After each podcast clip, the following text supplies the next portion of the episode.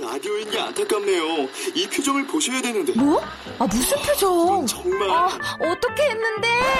KBS 라디오 7개 채널에서 제공하는 최고급 정보들을 사진과 기사, 그리고 영상으로 확인하실 수 있습니다. 읽는 라디오. KBS 라디오 홈페이지 radio.kbs.co.kr.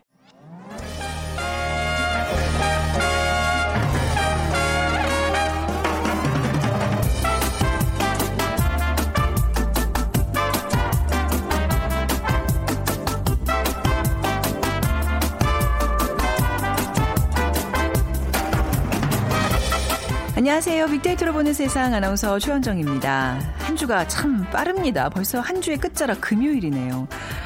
영어로는 프라이데이. 그런데 여러분 그 프리미엄 프라이데이라고 들어보셨나요? 그러니까 블랙 프라이데이에 세일하는 물건을 저렴하게 구입해보긴 했는데 프리미엄 프라이데이 아직 좀 생소한 분들 계실 겁니다. 원래 일본에서 시작됐다고 하죠.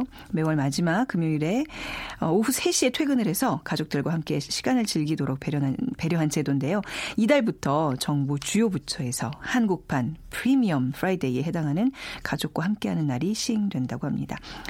다른 요일에 근무를 조금 더 하고 근무 시간을 유연하게 활용하는 의도인데요. 장점도 많습니다. 하지만 또 실효성에 대한 논란도 이어지고 있네요. 자, 프리미엄 프라이데이 관련 소식과 함께 이 한 주간의 화제 키워드를 모아서 또 정리를 해보는 시간, 세상의 모든 빅데이터를 통해 갖도록 하고요. 오늘 빅데이터가 알려주는 스포츠 월드 시간에는요. 한국인 메이저리거 불안한 출발이라는 야구 이야기 나눠보겠습니다. 빅퀴즈입니다. 오늘은 투수 관련 야구 용어를 맞춰주시면 됩니다. 투수의 가장 보편적인 평가 측정 지수는요, 이것과 승률입니다. 이것은요, 투수가 9이닝을 던졌을 때를 가정해서 얼마나 실점을 하는지 평가하는 지수입니다. 이것을 통해서 투수의 보직, 선발 투수의 순서, 또 교체, 투입 시기 등을 정하게 되는데요. 우리가 흔히 방어율이라고 하는데요. 이게 일본식 표기라서 순화해서 요즘 쓰고 있습니다. 그 순화된 단어가 뭔지 맞춰주시면 됩니다. 1번 타점, 2번 총점, 3번 평균 자책점, 4번 출생률 중에 고르셔서 오늘 따뜻한 아메리카노와 도넛 모바일 쿠폰과 또 중국어 수강권 준비해놓고 있습니다. 정답 아시는 분들 휴대전화 문자메시지 지역번호 없이 샵 9730으로 보내주세요. 짧은 글은 50원, 긴 글은 100원의 정보 이용료가 부과됩니다.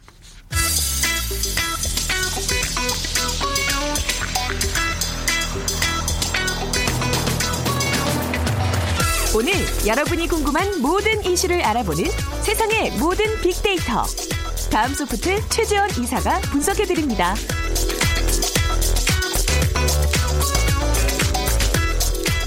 네, 다음 소프트 최재현 이사 나와주셨습니다. 안녕하세요. 네, 안녕하세요. 벌써 또 한 주를 정리해야 되는 시간이 왔군요. 네. 지난 한 주 어떤 이슈들이 화제가 됐었나요? 네, 벚꽃이 좀 많이 편 한 주였는데요. 네. 일단 부업하는 직장인에 대한 그 이슈 있었고요. 네. 그리고 이제 한국판 프리미엄 프라이데이라고 그러죠. 네. 일단 공무원들 대상으로 금요일 4시에 퇴근하는 네, 요거 얘기. 그거를 프리미엄 프라이데이라고 그러는군요. 네, 네. 그렇죠. 그리고 이제 마지막으로 미세먼지 예보가 잘 안 맞는다라는 뉴스가 있었습니다. 네, 네. 자, 첫 번째 키워드부터 보겠습니다. 아, 요즘 직장인들 부업까지 해야 되나요? 뭐 아무래도 지금 뭐 여러 가지 어려우니까 네. 이 한 직장에서의 벌이로는 충분하지 않아서 이제 부업을 하는 뭐 직장인들이 많아졌다고 하는데 한국 노동연구원이 내놓은 부업을 하는 사람들의 현황과 특징이라는 보고서를 지금 보게 되면 이 직장인 가운데 부업을 하는 사람은 40만 6천 명. 그러니까 네. 뭐 전체 취업자에서 한 1.5% 정도 이제 차지하고 있다고 합니다. 네. 네. 주로 그러면 어떤 부업들을 많이 하세요? 네, 일단 뭐 사실 지난 2016년까지의 그 부업하는 사람들의 근로 형태별 그 비중을 분석을 해보니까 네. 정규직 직장인의 부업 비중은 꾸준히 1%대를 유지하고 있었는데요. 일단 비정규직이 부업을 하는 비중이 한 3%대로 기록을 하면서 정규직이 한 3배 정도 뭐 그럴 수 있다라고 이제 생각은 드긴 하는데 네. 또 그중에서도 이제 이 남성이 54.3%, 여성이 45.7%, 네. 남성이 좀 약간 많았고요. 연령대가 차지하는 비중이 50세에서 59세가 32.2%로 가장 높았고요. 예. 그다음으로 60세가 26.5%, 그리고 40대가 22.6% 이런 순서로 나타났습니다. 50대가 가장 많다는 얘기는 이제 퇴직 후에 어떤 그렇죠? 그걸 네, 좀 고려한 게 아닌가 싶네요. 여러 가지 일을 아마 이렇게 같이 병행하고 계시는 것 같아요. 네. 네. 자, 과거와 비교했을 때는 좀 이게 뭐 많아진 건가요? 더? 일단 뭐 10년 전, 한 2006년 정도와 비교했을 때 이 30대와 40대가 차지하는 비중이 한 7.6%포인트, 그 다음에 5.4% 이렇게 줄어든. 네. 반면에 이제 50대와 60대는 각각 8% 그리고 4.25% 이제 늘어난.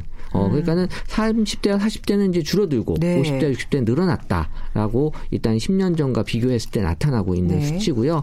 그러니까는 뭐 10년 새 부업을 하는 이제 고졸 미만 학력자도 이제 줄어든 반면에 이 대졸자는 오히려 이제 부업을 하는 그런 비중이 좀 늘어났고 어쨌든 고학력자의 영향으로 인해서 전반적으로 이제 대졸자들에 대한 부업에 대한 비중도 많이 늘어나고 있다라는 게 데이터상에서 나타난 특징이었습니다. 네.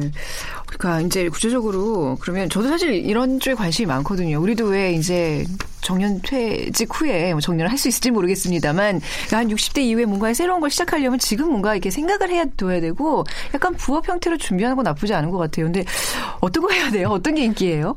일단 뭐 재택근무가 가능한 그런 부업으로 많이 선호를 하고 계신데요. 그러니까 네. 온라인 마케팅 이런 부업이 지금 인기라고 합니다. 온라인 마케팅이요? 그러니까 경제 상황은 어렵고 또 주말까지 출근하기에는 좀 힘든 그래서 이제 그런 직장인들 사이에서 이 온라인 마케팅, 그러니까 하루에 틈나는 대로 한두 시간씩 어떤 그 글을 올린다 그러죠. 뭐 포스팅을 해서 거기 이제 홍보를 뭐 대신 해준다거나 이런 것들이 이제 직장인 또는 이제 또 시간이 조금 여유가 있는 주부들에게는 인기 있는 그 재택 부업으로 꼽히고 있고 그러니까 쉬는 날 없이 일하면 당연히 또 힘들겠지만 일단 돈이 없어도 또 힘든 거잖아요. 그렇죠. 그래서 몇만 원이라도 더 벌 수 있는 이런 거에 많은 사람들이 관심을 갖고 있는데 제가 좀 미래의 어떤 그 직업의 변화를 조금 좀 부연해서 말씀을 드리면 저는 이제 앞으로 그 직업을 한 가지만 갖고 있지 않을 것 같아요. 그러니까요. 네, 네. 왜냐하면 지금 이제 오피스 개념도 약간 모바일 형태. 그러니까는 이제 한 직장 안에서 계속 아침 9시부터 6시까지 일하는 그런 문화가 좀 많이 바뀌고 있거든요. 네. 그래서 이제 재택근무도 많아질 거고 그러다 보면은 내가 한 가지만 할 필요도 없어요. 그러니까 여러 가지를 같이 할 수 있는, 병행할 수 있는. 그러니까 회사에서도 이제 그런 것들을 인정하면서 이런 것들이 좀 달라질 그런 어떤 직업에 대한 개념.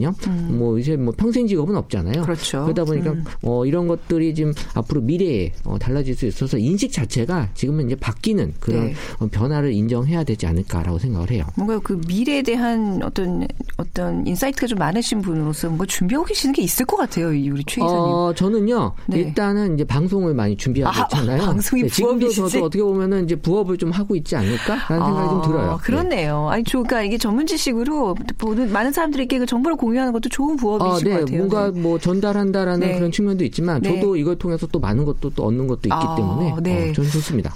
그나마 저는 그 부업이 이제 저기 정식 업이 되는 게 아닌가 싶어요. 방송이 많이 드셨어요. 그럴 날이 이제 오면 다행이고요. 네. 네. 자, 두 번째 키워드 보겠습니다. 이 프리미엄 프라이데이. 예. 이게 언젠가요?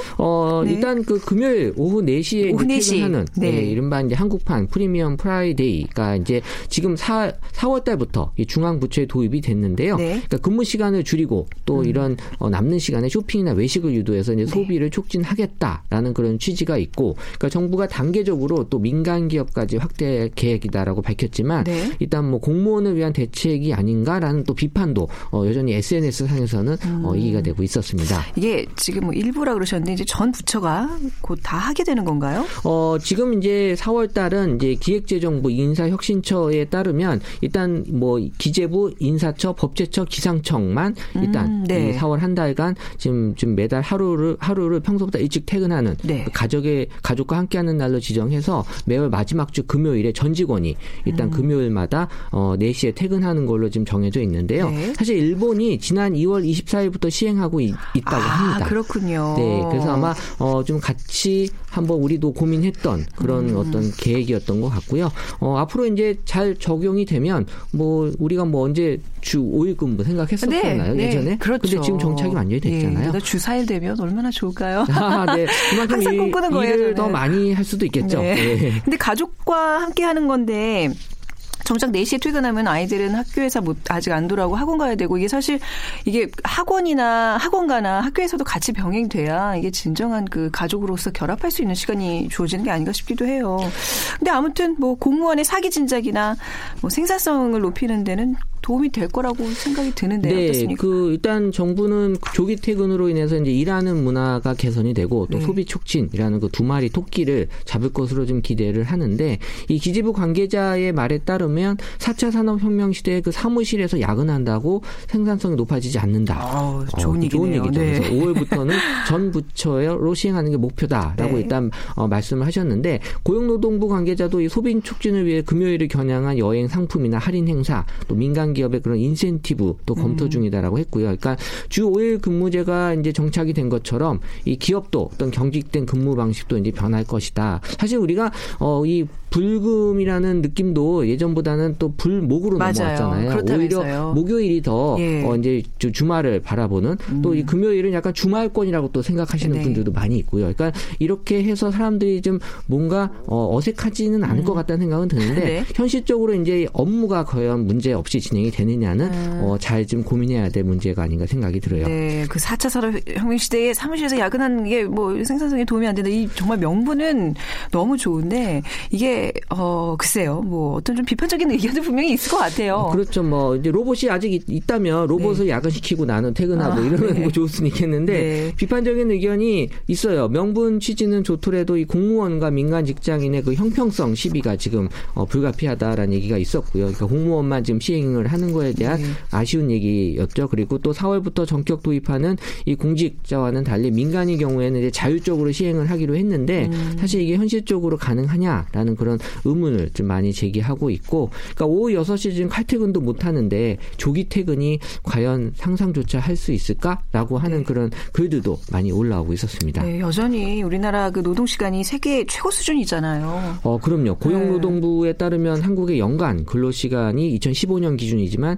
2071시간. 그러니까 이게 거의 세계 최고 수준이라고 합니다. 그래서 OECD 평균 근로시간이 1691시간이니까 이거보다 308시간이나 더 긴. 그러니까 해야 할 일은 정해져 있는데 금요일날 퇴근 시간만 당긴다고 이게 실효성이 있을 것이냐라는 그런 우려스러운 목소리가 있고요. 그래서 어쨌든 지금 뭐 소비에 대한 촉진도 저는 분명히 이제 필요하다라고 생각을 하고 있어서 이 주 5일 근무제가 정착된 것처럼 이 기업의 어떤 변화도 분명히 있을 거라고 생각을 합니다. 근데 이게 이제 프리미엄 프라이데이 전에도요. 지금도 유연 근무제, 뭐 탄력 근무제 이런 형태의 좀 근무 시간을 조정할 수 있는 제도들이 원래 있잖아요. 네, 그러니까 공무원들은 이 프리미엄 프라이데이가 아니더라도 2010년부터 이 유연 근무제가 활성화돼 있습니다. 네. 그러니까 공직사회에서는 이미 사실 금요일 조기 퇴근제가 사실은 어떻게 보면은 뭐 새로운 그런 제도는 아니지만 이게 이제 민간으로 얼마나 퍼질 수 있을 지가 지금 미지수고요. 아, 일이 밀려 있는데 4시에 퇴근할 수 있을까요? 예, 아마 일을 갖고 집으로 가서 할 수도 있지 않을까. 최악입니다. 예, 그래서 이제 공무원들은 뭐 박사과정을 밟는다거나 이렇게 대학원을 가시는 분들이 이런 그 근무시간 선택형 유연 근무제를 하고 있어서 사실 뭐 이게 그렇게 현실적으로 어려운 그런 제도는 아니지만 사실 이런 게 이제 정착이 되려면 이제 인식이 변화가 분명히 이제 필요하다라는 거죠. 네. 자, 그리고 이제 미세먼지 얘기 좀 해보겠습니다. 미세먼지 예보가 잘 안 맞는다. 근데 생각은 계속 조금 해왔어요. 네, 그렇죠. 네, 근데 진짜 안 맞는 걸로 이렇게 좀 뉴스가 또 나오고 있네요. 네, 그러니까 미세먼지 예보가 이제 좋음, 보통, 나쁨, 또 매우 나쁨 이렇게 4단계로 나타나고 있는데 이 다음 날 하루 평균 농도가 이 중 어느 단계인지를 이제 예측을 해서 미리 이제 알려주는 거거든요. 근데 지금 우리가 지금까지 했던 서울시에 대한 예보는 정확도가 74%. 그러니까 4번 중에 1번 정도는 틀렸다라는 거죠. 이것도 다르게 생각하면 미세먼지를 어떻게 예보하나 이 정도 예보하는 게 참 대견하다 이렇게 생각할 수도 있는데 그나마 뭐 이렇게 잘 안 맞는 이유가 있을 거 아니에요. 그러니까 사실 이게 예측이기 때문에 그럴 수 있는 거거든요. 이미 온 거에 대해서는 이제 정확하게 이제 측정을 할 수 있는데 예측이 지금 안 맞는다는 건데 그러니까 미세먼지가 사실 서해를 건너서 이 어떻게 보면 우리나라로 오고 있는 거잖아요. 근데 바다에는 관측소가 없기 때문에 이걸 미리 관측하기는 어렵고 또 이게 북한이나 또 사각지대로 이렇게 통해서 오는 같은 경우에는 네. 그쪽 지역은 저희가 이제 전혀 볼 수가 없기 때문에 이런 미세먼지를 사전에 보기 네. 어려운. 그래서 이제 미세먼지의 그럼 출발점인 중국의 그 배출량을 어떤 사전에 미리 좀 자료를 갖고 분석을 하는데 이 자료가 지금 오래된 자료라고 해요. 2010년 네. 것을 지금까지 계속 사용하고 있기 때문에 예보가 잘 맞지 않는다라는 그런 얘기들이 있습니다. 왜 이렇게 오래된 자료를 활용하는 거죠? 그러니까 중국이 2010년 이후에 이 공식 배출량 자료를 대외적으로 지금 내놓지 않고 있어요. 그렇기 그렇군요. 때문에 그 자료가 네. 없어서 최근 자료를 갖고 분석을 할 수 없기 때문에 이 예측이 지금 잘 맞지 않을 수밖에 없지 않나. 네. 그러니까 사실 중국의 배출량을 정확하게 추정하기 위해서는 사실 우리가 자체적으로 연구를 진행해야 되는데 사실 우리가 2019년에 이 환경위성이 지금 올라갈 예정이라고 합니다. 그러면 네. 지금 나아질 수 있을 텐데 아직은 또 이런 부분에 대한 어려움이 있고 또 전문 분석 인력도 아직은 좀 모자란 상태라고 하니까요. 지금은 사실 미세먼지만큼 예측에 있어서의 어려움은 분명히 있는 것 같아요. 이게 미세먼지라는 게요. 측정이 어떻게 이루어지는지 혹시 아세요? 일단 제가 자료를 좀 봤더니요. 네. 전국에 있는 390여 곳에 그 미세먼지 관측소가 있기는 해요. 네. 여기서 이제 측정을 하는데 이 건물 옥상의 그 미세먼지 측정기를 통해서 이제 측정을 하게 되고 이 공기를 빨아들이면 네. 이 장비 속 필터에 이제 초미세먼지가 남게 돼서 일부분을 갖고 그 무게를 따라서 이제 농도를 측정한다고 하는데요. 네. 근데 이게 좀 어려움이 있는 게 이 상대적으로 이제 크기가 큰 미세먼지는 이 공기 중에 이제 빛을 쏴서 투과하는 그 빛의 양을 재는 방식으로 측정하기도 하는데 네. 이 관측소의 그 위치가 상당히 중요하다고 합니다. 그러니까 지상에서 1.5m 이상 또 10m 이하. 왜냐하면 너무 낮으면 자동차 매연에 또 영향을 받고 네. 또 너무 높으면 사실 우리가 평소 생활하는 영역이 아니기 때문에 사실 또 의미가 없고 그래서 정확하게 그 위치에 맞는 네. 그런 어떤 측정기구가 관측소에서 측정이 돼야 되기 때문에 미세먼지만큼은 되게 다른 것보다는 측정하는 데 있어서 또 아주 예민하게 다뤄야 될 그런 분야라고 하네요. 이번에 재선 후보들이 다 미세먼지 관련해서 공약들을 내놓고 있는데 진짜 앞으로 조금이라도 조금 덜 더러운 그런 네. 공기가 정말 미세먼지 때문에 우리가 생활에 굉장히 많이 제약을 받잖아요. 요즘에 네. 네, 심각해졌죠. 그래서 저도 네. 이 미세먼지 갖고 지금 네. 분석을 하나 하고 있는 게 미세먼지 농도가 어느 정도 됐을 때 사람들이 마스크를 찾는지 네. 지금 이 데이터를 지금 분석을 하고 있어서 네네. 사실 이 정도 됐을 때는 사람들에게 이제 마스크를 좀 착용을 하라라고 네. 해서 좀 이제 저 나름대로 예측을 좀 할 수 있는 것들을 좀 만들어 나가고 있습니다. 공급하시는 그 제조하시는 분들 입장에서도 굉장히 필요한 정보가 되겠네요. 그렇죠. 네. 우리가 뭐 사실 미세먼지 농도가 어느 정도 이하면은 사람들이 네. 마스크에 대한 인식을 잘 안 하는데 네. 어느 농도 이상이 되면 사실은 마스크 인식을 또 하거든요. 그러니까 그 정확한 그 기준이 되는 것들을 찾아내는 것도 네. 중요할 것 같아요. 그렇군요. 저 깨끗한 공기를 숨 쉴 수 있는 그날을 좀 기대하면서 오늘 시간 마무리하겠습니다. 다음 소프트 최재현 이사였습니다. 감사합니다. 네, 감사합니다.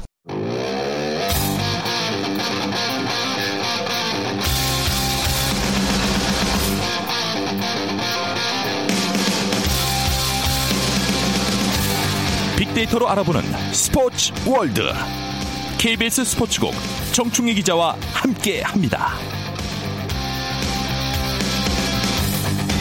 네, KBS 스포츠국의 정충희 기자와 함께합니다. 어서 오세요. 네, 안녕하십니까. 네, 오늘 빅퀴즈 부탁드릴게요. 오늘은 야구 얘기인데요. 투수 관련 야구 용어를 맞춰주시면 됩니다. 우리가 투수를 평가할 때 여러 가지 기준이 있잖아요. 뭐 승수도 있고 이닝도 있고 승률도 있고.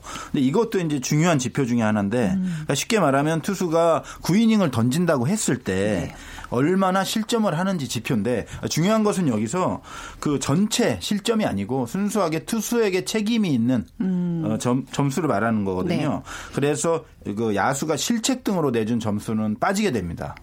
그래서 9이닝당 얼마나 자책점을 많이 내줬느냐. 네. 그것을 지표로 나타낸 건데 과연 이것은 무엇일까요? 네. 1번 타점, 2번 총점, 3번 평균 자책점, 그리고 4번 출생률. 4번 독특하네요. 이제 네. 전에는 네. 방어율이라고 많이 불렀어요. 네. 근데 이제 일본 쪽에서 나온 용어라는 뭐 그런 얘기가 있어서 지금은 방어율이라고 쓰는 매체도 일부 있긴 한데 네, 네. 지금은 거의 주로 이 용어를 씁니다. 네. 그러니까 이런 식으로 마찬가지로. 야구에서도 일본에서 좀 그대로 들여온 표현들이 꽤 있나 봐요. 그런가 봐요. 뭐 대표적인 포볼이나 뭐 이런 것도 사실은 포볼은 그냥 우리가 흔하게 쓰는. 네네. 뭐 원래 미국에서는 베이스 온 볼스로 제가 쓰는 걸로 알고 있어요. 네. 그래서 표기도 B 이렇게 하는데 그런 용어들이 데드볼. 네네, 데드볼. 그건 뭐라고, 데드볼은. 힙바이 피치트볼인데, 그건 사구라고 또 표현을 많이 하거든요. 네네. 죽을 사자 사구. 네. 그리고 볼넷은 뭐 넉사자 사구. 이제 그 예전 표현은 그렇게 많이 쓰는데 지금은 이런 데드볼 포볼은 거의 안 쓰는 것 같아요. 아, 그래요? 네. 근데 이제 이 방어율은 네. 아직도 사실은 꽤 많이 쓰고 있어요. 그쵸, 그러니까 느낌이 뭔가 어느 정도 막아냈나를 표현하는 수치다 보니까 네. 방어율이라는 거는 뭔가 좀 다가오긴 해요. 네네. 네. 그렇죠. 이게 낮을수록 좋은 거잖아요. 그렇죠. 그렇죠. 근데 적게 내주는 게 좋은 거죠. 우리 학교 다닐 때는 야, 너 학점이 선동률 방어율이라며 뭐 이제 이런 표현으로 마치 제 얘기하시는 아니 너가 그 너가 아니고요. 네. 네. 뭐 그런 얘기 표현을 많이 썼습니다. 네. 인생의 행복과는 크게 아무 상관 없더라고요. 관련이 좀 있더라고요. 아예 무슨 관련이 있어요. 옛날에 네. 입사 시험 볼 때. 네. 서류에서 거의 탈락하는. 아, 그런가요? 네, 그런 경우가 많이 있었는데. 너무 연연하지 않아요. 연연할 필요가 없죠. 네, 잘 살고 있으니까. 휴대전화 문자메시지 지역번호 없이 샵 9730으로 정답 보내주세요. 짧은 글은 50원, 긴 글은 100원의 정보 이용료가 부과됩니다. 오늘 주제가 좀 마음이 무거워서 좀 앞에 좀 딴 얘기를 많이 했어요. 메이저리거들이 지금 뭔가 좀 불안한 출발을 보이고 있어요. 어때요? 기대했던 것보다는. 사실 좀 못하고 있는 게 사실인데 일단 가장 관심 있는 선수가 류현진 선수잖아요. 네. 3년 만에 사실상 이제 선발로 복귀했는데 오늘 새벽 3시 20분에 오늘 등판을 했는데요. 보셨어요? 아침에?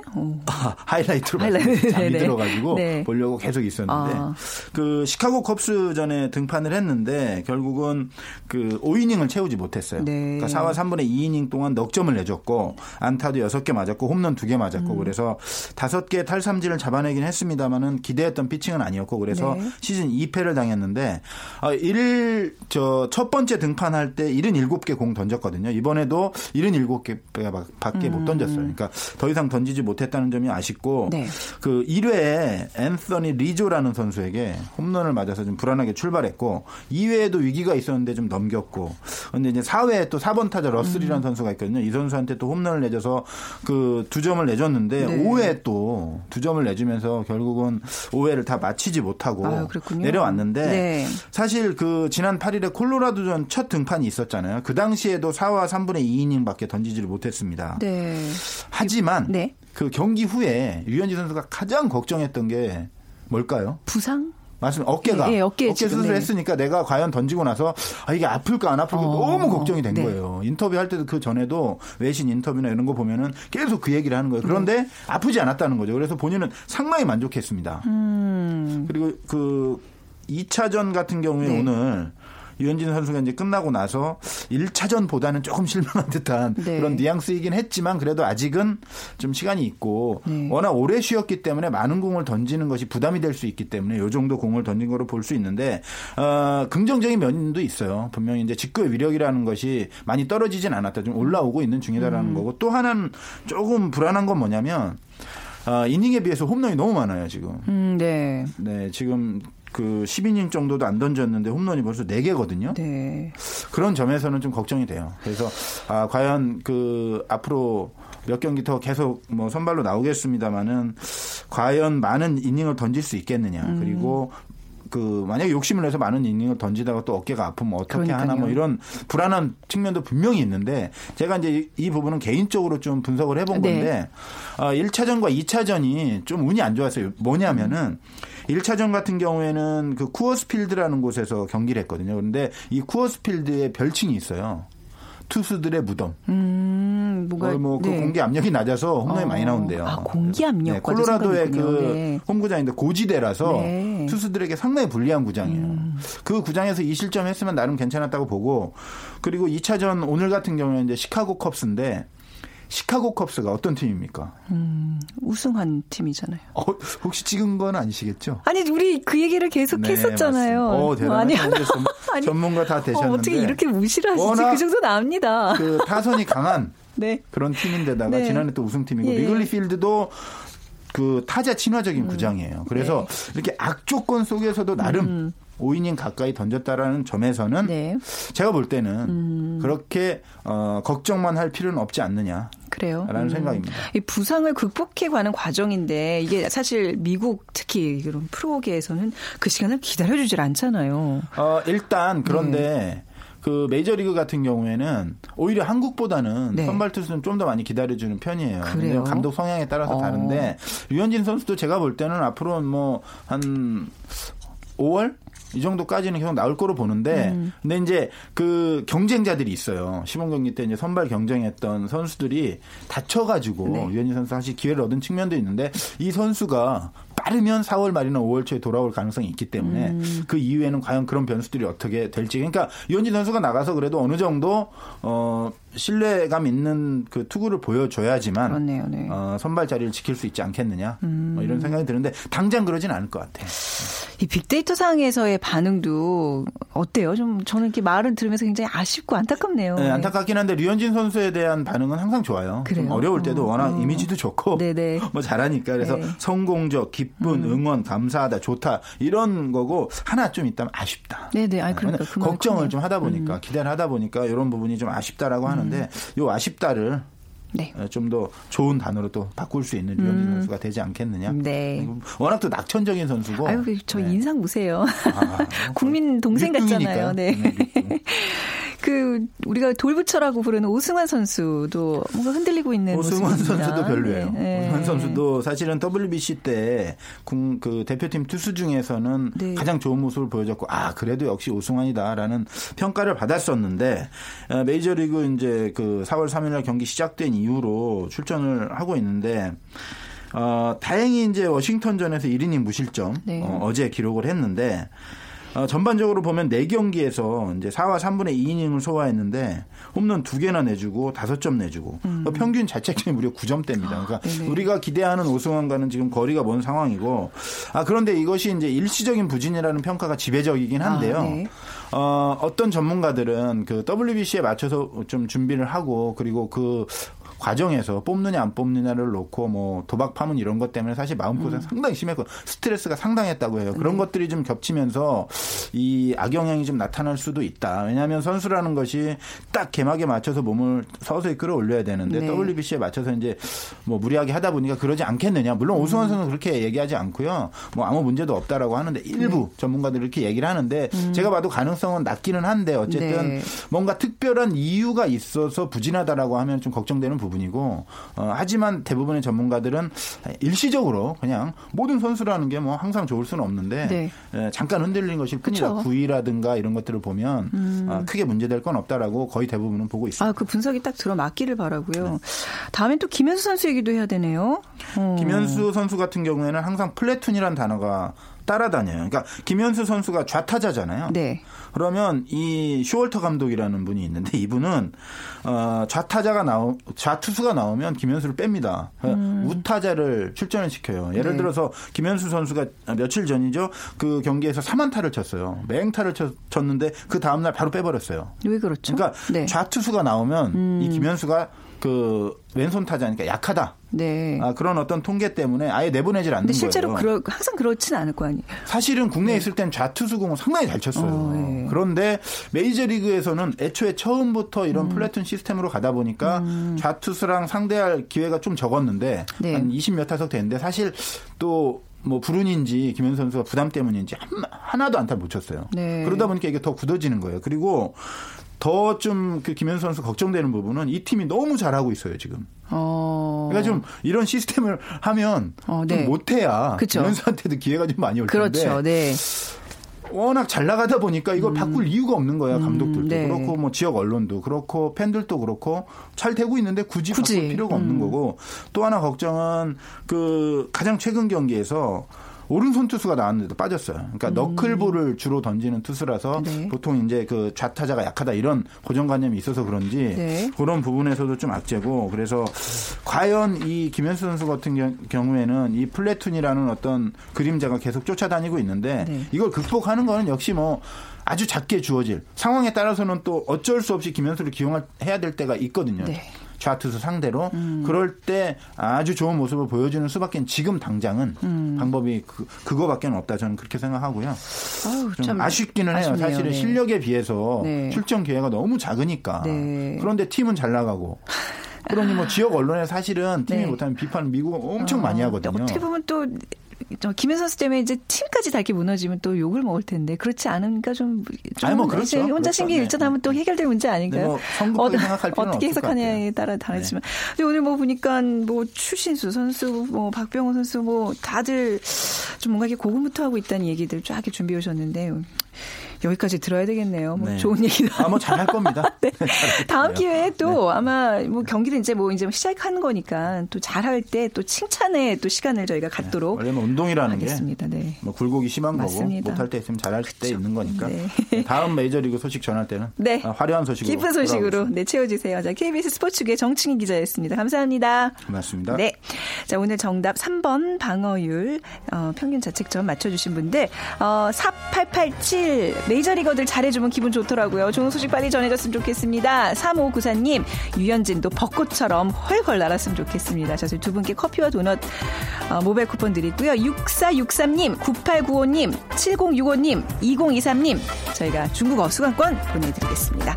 자, 빅데이터로 보는 세상 다음 주 월요일에 찾아뵙죠. 지금까지 아나운서 최원정이었습니다. 고맙습니다.